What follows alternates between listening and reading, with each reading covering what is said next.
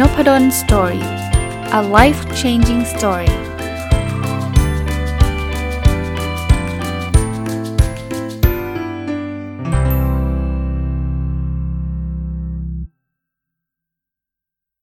วัสดีครับยินดีต้อนรับเข้าสู่นพดล Story Podcast นะครับ แล้วก็วันศุกร์นะครับ ยินดีต้อนรับเข้าสู่รายการ MBA Weekly นะครับ วันนี้หยิบหนังสือเล่มหนึ่งอีกเป็นอีกเล่มหนึ่งที่ผมอ่านจบนะและเกี่ยวกับ MBA โดยตรงนะครับ หนังสือชื่อว่า The MBA Compass นะครับ เล่มนี้เนี่ยมีที่มาที่ไปแบบนี้ครับ คือหนึ่งในผู้เขียนนะ คืออาจารย์โบโดเชเลกิลมิชนะครับ ต้องต้องบอกว่านามสกุลท่านอ่านยากนิดหนึ่งนะเป็นอาจารย์ที่จะเรียกว่ามีความสัมพันธ์อันดีกับ MBA ธรรมศาสตร์เลย เพราะว่าจริงๆ อาจารย์เคยมาสอนที่โครงการปริญญาโทของธรรมศาสตร์ MIM นะครับ แล้วก็ อาจารย์ก็มาแวะเยี่ยมธรรมศาสตร์บ่อย ผมก็เคยเจออาจารย์นะครับ แล้วก็อาจารย์ก็เป็นอดีต ผมจะเรียกถูกปะไม่รู้เป็น president หรือประธานของ a m b a ก็คือ Association of MBA ด้วยนะครับ วันก่อนเห็นอาจารย์โพสต์หนังสือเล่มนี้ว่าเอออาจารย์เขียนหนังสือเล่มนี้ คู่กับคุณจอร์จดีเลียฟนะครับดีอีเลียฟนะนามสกุลอ่านยากเหมือนกัน ก็เลยไม่ลังเลใจนะครับที่ กดสั่งซื้อเลยนะ จากสำนักพิมพ์เลยเพราะว่าในคินงคินิยาอะไรเงี้ยก็ไม่มีนะครับ ชื่อหนังสือคือ The MBA Compass ก็คล้ายๆ Compass ก็เป็นเข็มทิศนะครับ เป็นเข็มทิศเอ่อมันเป็นหนังสือที่จะเหมาะกับคนที่สนใจอยากเรียน MBA นะครับเขาก็เขียนเรื่องราวเกี่ยวข้องกับว่าเอ้คุณจะเรียน MBA จะได้ประโยชน์อะไรยังไงเนี่ย ผมคิดว่าโห มันตรงมากกับรายการเรานะ MBA Weekly ก็เลยขออนุญาตนำมารีวิวคงคงหลายตอนอยู่พอสมควรนะครับแต่อ่านจบแล้ว วันนี้ก็ขอเอาบทที่ชื่อว่า Why would you want an MBA มาชวนคุยแล้วกันนะครับ ก็แปลเป็นภาษาไทยคือ คุณจะเอา MBA ไปทำอะไรนะครับ ผมว่าคำถามนี้เป็นคำถามแรกเลยสำหรับคนที่อยากจะสมัครเรียน MBA นะครับว่าคุณจะได้ประโยชน์อะไรหรือว่าเหตุผลหลัก ของคุณในการได้ MBA คืออะไร แล้วก็แอบเล่าให้ฟังด้วยว่า เวลาผมสัมภาษณ์นักศึกษาที่จะมาสมัครเรียน MBA คำถามนี้ก็เป็นคำถามเบสิกที่ผมมักจะถามว่าทำไมคุณถึงอยากเรียน MBA นะครับ ก็คงไม่ได้มีคำตอบถูกผิดนะ แต่ว่าปกติแล้วมันก็จะมีเหตุผลหลักๆ ดังต่อไปนี้ อันแรกก็คือเราจะได้มีความรู้เพื่อจะเป็นผู้บริหารนะ ผมว่าคำตอบนี้ก็ เป็นคำตอบที่ตรงไปตรงมานะครับ เช่นเราทำงานอยู่สักพักหนึ่งนะครับ ตอนเข้ามาเราอาจจะเป็นวิศวกรนะยกตัวอย่างนะครับทำสักพักหนึ่งเนี่ยเขาก็จะโปรโมทเราเป็นหัวหน้า หัวหน้าฝ่ายหัวหน้าแผนก คราวนี้ตอนเป็นหัวหน้าเนี่ยความรู้วิศวะเนี่ยต้องมีมีอยู่แล้ว เพราะว่าเรียนมา 4 ปีนะจบปริญญาตรีมาแล้ว แต่พอเป็นหัวหน้าคนเนี่ยมันก็จะต้องมีความรู้ทางด้านการจัดการ การบริหารนะครับ เราจะบริหารคนยังไง ยิ่งถ้าเราอยู่ในองค์กรที่ไม่ได้ใหญ่มากนักเนี่ย บางทีพอขึ้นไปเป็นระดับบริหารเนี่ยก็ไม่ได้ต้องรู้เฉพาะเรื่องเดียวนะ มันต้องรู้เรื่องการตลาดด้วย เรื่องการเงินด้วย เรื่องบัญชีด้วย เรื่อง operation ด้วย มันมันมีหลาย ๆ เรื่องที่เราต้องเรียนรู้นะ เพราะฉะนั้นเนี่ยจะเรียนเองก็ได้ครับ ไปหาสื่อ Facebook หรือ YouTube นั่งดูคลิปเองก็ได้ แต่ว่าการเรียนรู้ด้วยตัวเองก็ มันก็ยากอยู่นะยากหลายเรื่องนะเรื่องแรกก็คือเรื่องวินัยนะครับโอ้ยฟิตมาเรียนรู้ด้วยตัวเองทำสัก 2 สัปดาห์เลิกแล้วเหนื่อยวะอะอย่างเงี้ยนะครับกับอีกเรื่องหนึ่งก็คลิปไหนดีอะเยอะไปหมด แล้วบางคลิปนะ ไปดูดูแล้วฟังไม่รู้เรื่องไหมเพราะอะไรเพราะเราไปดูไอ้คลิปที่มันแอดวานไป ซึ่งมันก็ลำบากนั้นเนี่ยหลายคนก็เลยบอกเอางี้มาเรียน MBA เลยเพราะว่าเขามีวางโฟล์ไว้เรียบร้อย ว่าวิชาไหนควรมาก่อนวิชาไหนคุณควรเรียนรู้เรื่องอะไรบ้าง ถ้าคุณจะเป็นผู้บริหารที่ดีเนี่ยมันต้องมีทักษะอะไรบ้าง เพราะฉะนั้นเนี่ยทุกวิชาชีพเลย MBA เขาถึงรับในทุกวิชาชีพ ว่าคุณไม่จำเป็นว่าต้องจบทางด้านบริหารมาก่อนนะคุณจบวิศวะ คุณจบหมอ คุณจบสถาปัตย์คุณจบอักษรศาสตร์ คุณจบครุศาสตร์อะไรเงี้ยคุณคุณมาเรียนได้หมดนะครับเพราะว่าจุดหนึ่งเนี่ยวิชาชีพพวกนี้ก็จะขึ้นเป็นระดับจัดการนะครับเพราะฉะนั้น จะเรียกว่าเหตุผลแรกของการเรียน MBA ก็คือเราต้องการทักษะทางด้านการจัดการ เพราะว่าเราต้องการเป็นผู้จัดการนั่นเองนะครับ อันที่ 2 เราต้องการจะเรียกว่าอะไรนะ เร่งความสำเร็จอะคือจริงๆอะบางคนบอกเออจานทักษะการจัดการเนี่ยมันเรียนรู้ได้ด้วยตัวเอง เอาตรงๆนะ ผมอะไม่เคยเรียน MBA หรอก ผมก็มาเป็นผู้บริหารเนี่ย เดี๋ยวผมก็รู้แหละว่าวิธีการจัดการคนมันทำแบบนี้ ถามว่าเรารู้ได้ไงอะอ๋อก็ผมเคยจัดการมาแบบอีกแบบนึงแล้วมันไม่ work คือคุณจะเรียนรู้ด้วยตัวเองผมก็ไม่ว่านะครับ แล้วก็มีผู้บริหารหลาย ๆ คนที่เขาก็ไม่ได้เรียนจบ MBA เขาก็บริหารจัดการได้ดี แต่ว่าการทำแบบนั้นมันใช้เวลานานครับ เพราะเราไม่รู้เรื่องไง เราก็ต้องลองผิดลองถูกไป เอ้ยวิธีนี้ work วิธีนี้ไม่ work นู่นนี่นั่นอะไรเงี้ย อีกประการหนึ่งนะ ถ้าคุณไม่มีดีกรีต้องยอมรับอยู่นะว่าบางคนบอกโอ้ยเดี๋ยวนี้ดีกรีไม่สำคัญโอ้ไม่ไม่เสมอไปครับ คือใช่ครับมันมีองค์กรที่เขาไม่สนใจดีกรี ว่าคุณจะจบอะไรมาไม่สน ผมจะดูฝีมือคุณอย่างเดียว แล้วผมจะโปรโมทคุณ according to ฝีมือ แต่ผมบอกบอกได้เลยว่ามีองค์กรไม่น้อยเขาก็ดูนะครับ ว่าคุณมีความรู้หรือเปล่า แล้ววิธีการเช็คความรู้เนี่ยมองหน้ามันเช็คไม่ออกหรอก แต่ถ้าเกิดเขาอ่านเรซูเม่คุณแล้วก็บอก MBA ธรรมศาสตร์เฮ้ยมันต้องรู้แล้วล่ะ มันเรียนมาระดับเนี้ย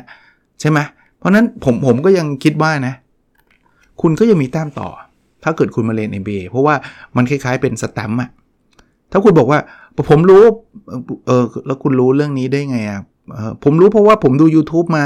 โอ้มันดูไม่ค่อยน่าเชื่อถือเนาะดูเยอะเปล่าวะ ดูแค่ 5 นาทีหรือเปล่าวะ อะไรเงี้ย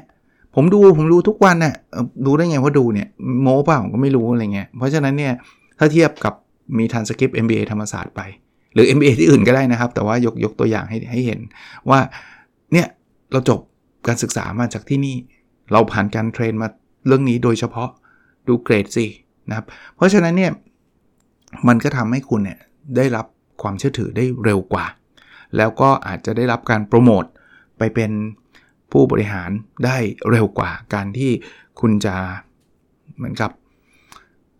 อ้างเฉยๆว่าเราได้เรียนรู้เรื่องนี้เอง หรือว่าผมมีประสบการณ์ ผมทำงานมาเยอะอะไรเงี้ยกก็ต้องใช้เวลาเนาะประสบการณ์มันก็จะแบบไม่ใช่ว่าเพิ่งมาเป็นหัวหน้าเขา2 เดือนจะขอโปรโมทละ เพราะว่ามีประสบการณ์บริหารละ คนก็ไม่ค่อยเชื่อนะครับ แต่ถ้าเกิดเรามีดีกรีก็จะช่วยได้นะครับ เหตุผลที่ 3 คืออยากเปลี่ยนวิชาชีพ อยากเปลี่ยนเส้นทางวิชาชีพ หลายคนเนี่ยต้องยอมรับตอนเรียนปริญญาตรีเนี่ยก็ไม่ได้คิดหรอกว่า อยากเรียนอะไรไม่อยากเรียนอะไรบางทีพ่อแม่ให้เรียนก็เรียนไปหรือว่าเพื่อนเรียนก็เรียนตามอะไรเงี้ยพอเรียนไปเรียนมาจบมาไม่สนุกเลย ไม่ชอบเลย แต่พอคุณจะเปลี่ยนวิชาชีพก็ยากอะจบวิศวะมาเนี่ยจะไปทำงานการเงินเนี่ยก็เขาก็ถามว่าคุณเรียนอะไรมาบ้างอะวิศวะครับอ้าวแล้วคุณจะมีความรู้เรื่องการเงินได้ไงอะก็ลำบากถูกปะเพราะนั้นวิธีการเปลี่ยนวิชาชีพอันหนึ่งที่จะช่วยคุณได้ก็คือไปเรียนมาเออผมจบวิศวะ แต่ผมโทร MBA ครับ เพราะฉะนั้นผมอยากทำงาน business development ครับ เริ่มมีความน่าเชื่อถือขึ้นจริงไหมไอ้อย่างผมเนี่ยผมแต่เพลินตอนนั้นผมเรียนตรงๆว่าตอนเรียน MBA ก็ไม่ได้คิดถึงขนาดจะเปลี่ยนวิชาชีพนะ แต่มันเป็นเคสที่ตัวอย่างเลยว่าผมก็จบวิศวะเคมีครับ แล้วจบโทด้วยนะ ทั้งตรีและโทนะวิศวะเคมี แต่จบมาเสร็จปุ๊บเนี่ย ที่ผมมาเป็นอาจารย์ที่ธรรมศาสตร์ได้เนี่ย จุดเปลี่ยนของผมคือ MBA ธรรมศาสตร์เลย เพราะว่า พอผมไปเรียน MBA ปุ๊บผมเริ่มรู้อันแต่แต่อันนี้มันอาจจะไม่ได้โดยตรงว่า ผมไปเรียนเพราะผมอยากจะเปลี่ยนวิชาชีพไม่นะ ตอนนั้นเนี่ยคือเอาตรงๆก็แบบชอบเรียนอะ่ะก็รู้สึกเพื่อนๆเรียน MBA กันก็อยากเรียนด้วยอะนะครับ เพราะนั้นพอไปเรียนเสร็จปุ๊บ แต่ผมหลงหลงรักเลยอะหลงรักศาสตร์ของ MBA ก็เลยทำให้ผมพลิกชีวิตไปต่อปริญญาเอกทางด้านการจัดการ เรื่องวัดผลองค์กรเนี่ยเรียนระดับปริญญาเอกเป็นทีสิสเป็นวิทยานิพนธ์ปริญญาเอก แล้วก็กลับมาเป็นอาจารย์ธรรมศาสตร์เนี่ยแหละ เพราะฉะนั้นเนี่ยจะบอกว่านี่ก็คือคือคือหนึ่งในตัวอย่างที่แล้วผมเห็นเพื่อนผมเยอะแยะครับจบวิศวะแล้วไม่ MBA แล้วก็ไปเรียนไปทำงานทางด้าน ตอนนี้ทำงานแบงก์เป็นผู้บริหารระดับสูงเยอะแยะเลยครับ เพราะฉะนั้นเนี่ยมันก็เป็นหนทางหนึ่ง หลายคนก็อยากที่จะตั้งใจอยู่แล้วว่าจะเปลี่ยนวิชาชีพ ไม่อยากจะทำงานในวิชาชีพเดิม ก็ MBA ก็เป็นอีกหนึ่งทางเลือกที่จะทำให้คุณเปลี่ยนได้ง่าย อย่างที่ผมบอก ถ้าไม่มีดีกรีพวกนี้ พิสูจน์กันยากนิดนึง อาจารย์แต่ผมเก่งเรื่องนี้นะ ผมเรียนเองจาก YouTube ได้ไง แต่คุณพิสูจน์ให้ในายจ้างทราบยากนิดนึง โอ้ยนายจ้างมันต้องดูฝีมือบางคนก็ไม่รู้ไง มันดูยากไงนะครับ อันถัดไปอันที่ 4 เหตุผลที่ 4 คือ ที่มาเรียนเนี่ยต้องการอัปเดตตัวเอง คือจริงๆเนี่ยบางคนเนี่ยต้องเรียกว่าอาจจะจบทางด้านบริหารมาแล้วปริญญาตรี หรือบางคนไม่ได้จบ แต่ว่าทำงานมาสักระยะแล้วแล้วก็มีความรู้เรื่องบริหารระดับหนึ่งแล้วเพราะว่าเป็นผู้บริหารมาแล้ว แต่อย่าลืมนะความรู้ที่คุณเรียนไม่ว่าจะคุณจะเรียนบริหารปริญญาตรี หรือว่าคุณอาจจะขึ้นมาเป็นผู้บริหารแล้วคุณเคยเรียนเทรนนิ่งคอร์สมาก่อน หรือว่าคุณมีประสบการณ์บริหารมาก่อนเนี่ยความรู้มันไม่ได้อยู่นิ่งนะครับ เพราะฉะนั้นเนี่ยการเรียน MBA สำหรับหลายคนเนี่ยผมก็เห็นเอ้ยคุณก็เรียนจบมาแล้วนี่หว่าเอ้คุณก็เรียนบิสเนสมานะปริญญาตรีอะ ลังด้านบริหารมาด้วย แล้วคุณก็ทำงานแบบเป็นตำแหน่งเมนเจอร์แล้วคุณจะมาเรียนทำไมเนี่ย ความรู้ก็มีคำตอบหนึ่งก็คือ อยากอัปเดตความรู้ครับอาจารย์ เพราะว่าความรู้มันเปลี่ยนไปทุกวัน เปลี่ยนแล้วยิ่งยุคนี้นะความรู้มันเปลี่ยนเร็วการเรียน MBA เนี่ยเราก็จะได้อัปเดตความรู้ใหม่ๆ ตัวอาจารย์เองเนี่ยผมผมยืนยันนะครับว่าเขาก็จะมีเคสใหม่ๆ ความรู้ใหม่ๆ มาให้นักศึกษาได้เรียน เราเชิญผู้รู้ เราเชิญอาจารย์พิเศษ ซึ่งเขาก็จะอัปเดตความรู้ case study ก็เป็น case study ของปีนี้ สิ่งที่เขาเจอณปัจจุบันนี้อะไรเงี้ยนะครับ ก็อันนี้ก็จะเป็นเหตุผลที่ 4 ในการที่จะทำให้คนสนใจอยากที่จะมาเรียน MBA ธรรมศาสตร์หรือ MBA ที่อื่นนะครับ จริงๆ หนังสือเล่มนี้มันไม่ได้พูดถึงธรรมศาสตร์นะ แต่ว่าผมพูดธรรมศาสตร์เยอะหน่อยเพราะว่าก็ผมใกล้ชิดอะเอาตรงๆ อาจจะไปพูดถึง MBA ที่อื่น ผมก็ไม่รู้จะยกตัวอย่างยังไงนะครับ เหตุผลที่ 5 เลย อันนี้ก็มีหลายคนเป็นคือ อยากเป็นผู้ประกอบการ อันนี้หลายคนเนี่ยเป็นความฝันนะผมสัมภาษณ์นักศึกษาที่จะเข้ามาเรียนในมธรรมศาสตร์เนี่ยก็บอกผมอยากเป็นเจ้าของธุรกิจครับ ตอนนี้ผมทำงานประจำอยู่ครับอ่าไอ้ครั้นที่จะแบบทำงานประจำอยู่ดี ไม่เอาแล้วเว้ยตามความฝันเว้ยลาออกเลย แล้วก็มาเป็นเจ้าของธุรกิจอ่ามีโอกาสเจ๊งสูงครับ ความรู้ก็ไม่มีอะไรก็ไม่มี เพราะฉะนั้นเนี่ยทางหนึ่งก็คือการเตรียมพร้อม เตรียมความรู้ก็มาเรียน MBA ซึ่ง MBA เขาก็จะสอนหลายๆศาสตร์ หลายๆ หัวข้อที่เกี่ยวข้องกับการเป็นผู้ประกอบการ เช่น คุณก็ต้องรู้เรื่องการเงินบัญชี เรื่อง operation เรื่องการตลาด เรื่องของคน เรื่องของอะไรต่างๆ รวมทั้งมีวิชาเรื่อง entrepreneur ด้วย อย่างธรรมศาสตร์ก็มีสอนเรื่องการเป็นผู้ประกอบการทำแผนธุรกิจทำนู่นทำนี่ เนี่ย ก็ทำให้หลายคน จบไปแล้วนะมีลูกศิษย์ศิษย์เก่าเยอะแยะครับเป็นตัวอย่างที่ธรรมศาสตร์เนี่ยที่ผมรู้จักเนี่ยตอนเข้ามาเป็นวิศวกรจบกลายเป็นเจ้าของกิจการเยอะแยะ แล้วประสบความสำเร็จมากมายนะครับบางคนเข้ามาเนี่ยผู้ประกอบการแล้วนะ ผมบอกเอานี่ไง คุณก็ทำธุรกิจแล้วไง แล้วคุณจะมาเรียนทำไมบอกเอ้า ก็เราอยากจะพาธุรกิจไม่ได้อยากจะคือเขาเขาก็ตอบดีนะเขาบอกว่าหนูใช้ความรู้ความสามารถหรือว่าครูพักลักจำอ่านหนังสือเอาเนี่ยหนูพาธุรกิจมาถึงตรงเนี้ยแต่ถ้าเกิดหนูอยากจะทำให้มันดีกว่านี้ไปอีกหนูคิดว่า MBA ช่วยหนูได้ ชัดเจน ก็ไปต่อยอดนะครับ อันนี้ก็เป็นเหตุผลข้อที่ 5 ในการที่จะนำให้เราไปเรียน MBA ข้อ 6 ครับ เราอยากสร้างเครือข่ายหรือ network ผมว่าถ้าใครนะมี จุดประสงค์ที่อยากจะรู้จักคนที่อยู่หลากหลายวงการเนี่ย อันนี้เกือบจะเคลมได้เลยนะครับ ไม่มีดีกรีไหนดีเท่า MBA แล้วครับ เพราะว่าผมผมเป็นตัวอย่างว่าผมเรียนปริญญาโท2ใบ ใบหนึ่งเรียนวิศวะเคมี ใบหนึ่งเรียน MBA ไม่ได้บอกว่าอะไรดีกว่าอะไรนะ แต่พูดถึง network เนี่ย คุณไปเรียนวิศวะเคมี คนที่คุณเจอคือใครครับ จบวิศวะเคมีครับ ผมไปเรียนต่ออเมริกาเนี่ย ก็จะมีทั้งเพื่อนคนไทยและเพื่อนต่างชาติ แต่ทุกคนจบวิศวะเคมี นั้นวงการผมก็จะอยู่ในวงการวิศวะเคมี ถ้าใครบอกก็เนี่ยชอบ ฉันจะเป็นที่หนึ่งในวงการนี้ก็เอาครับ เรียนแบบนั้นไปเลย specialize ไป เจาะลึกไปนะแต่เพื่อนที่หลากหลายที่สุดคือเพื่อน MBA ครับ เพื่อนวิศวะก็จะเรียนแต่วิศวะทำงานวิศวะเป็นหลัก แต่ MBA เนี่ย โอ้โห ผมมีเพื่อนแบบ เกือบทุกวิชาชีพอย่างนี้ดีกว่า หมอก็มี สัตวแพทย์ก็มี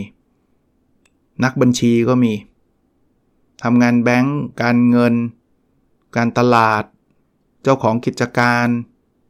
โอ้ยคือนับไม่ถ้วนนะแล้วก็แต่ละคนก็จบกันหลากหลาย อันนี้เป็นข้อดีของการเรียน MBA นะครับ ถ้าเป็น MBA ในต่างประเทศนี่อาจจะเจอคนหลากหลายประเทศด้วยเออแต่เพื่อน MBA ที่ธรรมศาสตร์ก็ส่วนใหญ่ก็จะเป็นอย่างโครงการไทยนะก็คนไทยจะทั้งทั้งหมดแหละ แต่ว่าถ้าเป็นต่างประเทศก็อาจจะแบบมีแบบ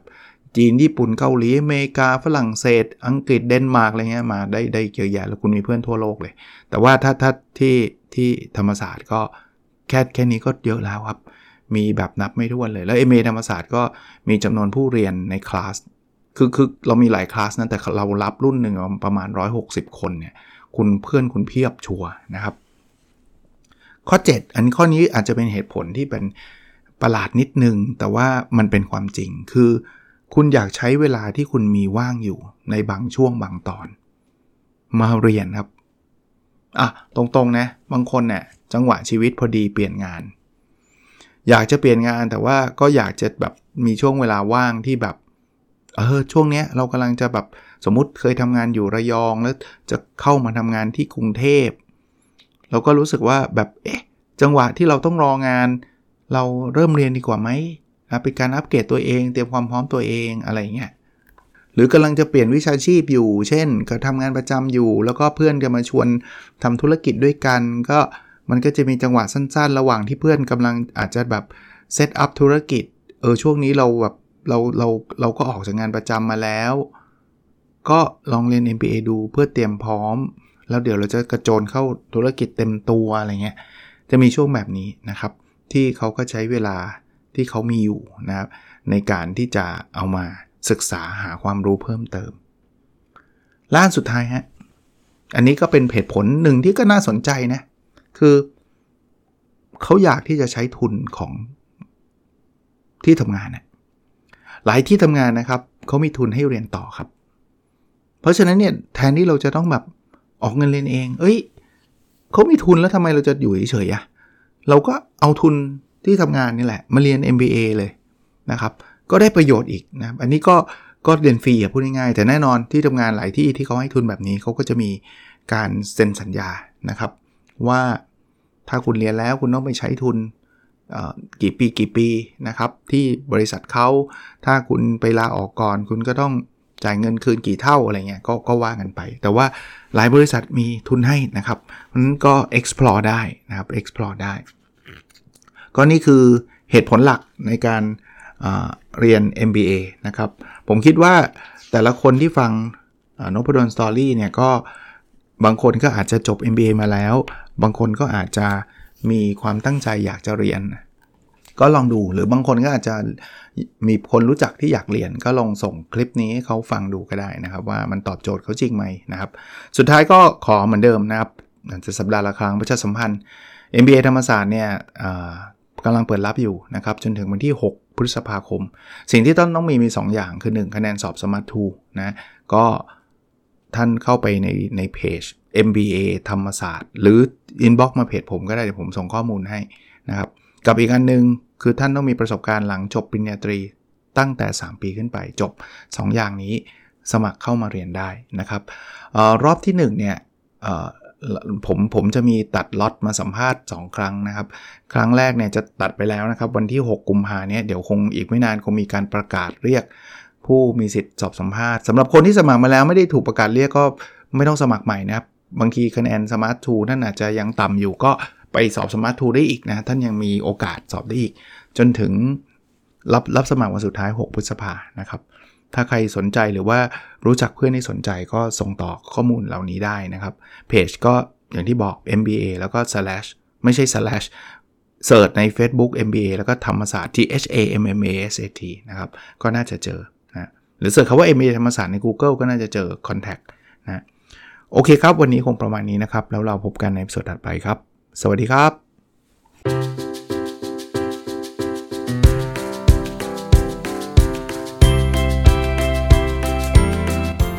n o p a d o n Story